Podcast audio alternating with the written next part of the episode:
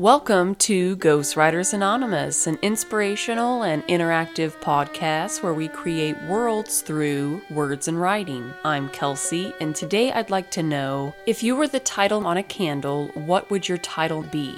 Mine would be Fireflies in the Moon Garden. So today I'm going to share an Aesop fable and I'm going to juxtapose it with a short story that I wrote a handful of years ago. This is the Children's Aesop Selected Fables retold by Stephanie Calmenson, illustrated by Robert Byrd.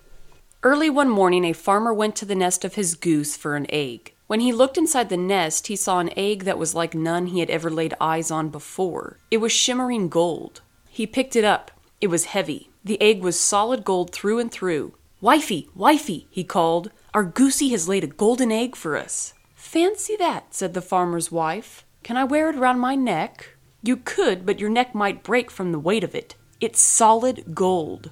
The farmer's wife felt how heavy the egg was and cried, We're rich! Then the farmer and his wife joined hands and danced round and round the old kitchen table. They did not have that old table for long. With the money they got from selling the egg, they went out and had an expensive new table made for themselves. Each morning there was another golden egg waiting for them, and each day the farmer and his wife sold the egg and bought something new. One morning the farmer spotted the goose as she was leaving her nest. Again she left him a glimmering gold egg, but the farmer had become greedy and thought, Why should I settle for just one egg each day? I'll open her up and take them all at once. So he chased his goose round the farm until he caught her and killed her and opened her up. But there were no eggs inside her, and now his good goose was gone. The farmer stamped his feet and shook his fists to the sky for his foolishness.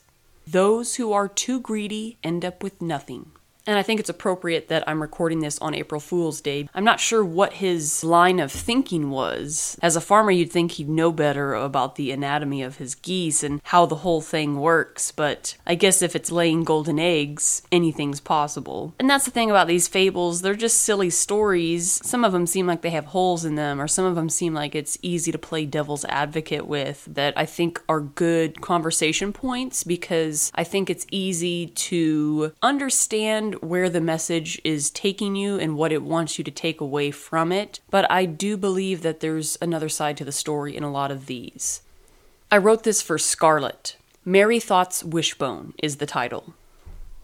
In the village lived a girl named Miriam. Her father had gifted her a gosling for her birthday. He told her if she took good care of the gosling, it would grow into a profitable laying goose. Miriam took great care of the goose, but it never laid any eggs. She called the goose Merrythought and often confided in the waterfowl during her daily chores. The villagers were familiar with Miriam and Merrythought. Whenever Miriam was at the market, Merrythought was close by. Miriam never left her beloved goose unattended, particularly at night when the foxes could close in under the veil of darkness. Merrythought, in all her domestication, shared a bed with Miriam every night, but on the darkest night of the year, Merrythought fell swiftly to illness and died before first light.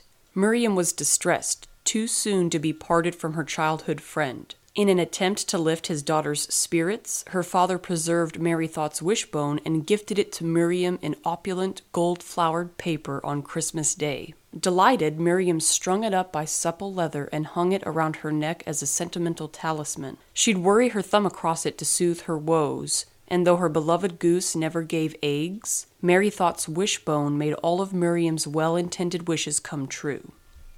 In both these cases, the goose dies. In the Aesop's fable, the goose is laying golden eggs, and then once the goose is killed, it no longer gives. In the story that I wrote, the goose never laid golden eggs, but after death, the goose is able to give Miriam anything her good natured heart desires, as long as it's well intended in a way, it's almost better because Miriam was able to have a companionship, so she was filled up in that way. And then after death, she's still rich in the love and the memory of her goose, of her pet. And so I kind of wanted to reward her good behavior and her good nature. They were a humble household. The only element of gold I wanted to put in there was a Christmas celebration. Her father gifts her this gold leafed paper. I had thought about maybe having the wishbone be hung around her neck by a gold chain, but it just seemed out of reach for their station. I really liked stories like this in the spring. Light, short, fresh. I spent an entire evening going over the children's Aesop fables and revisiting my childhood book, and it was really fun and calming and relaxing. But my favorite is certainly the element in Jack and the Beanstalk, where Jack, for the second time, climbs the beanstalk and steals the giant's golden laying hen. It still preserves the idea of greed. It wasn't Jack's, and Jack took it.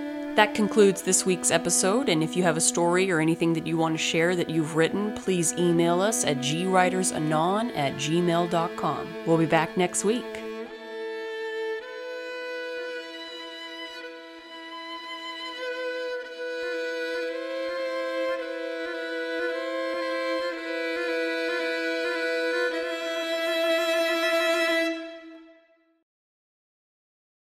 Rich.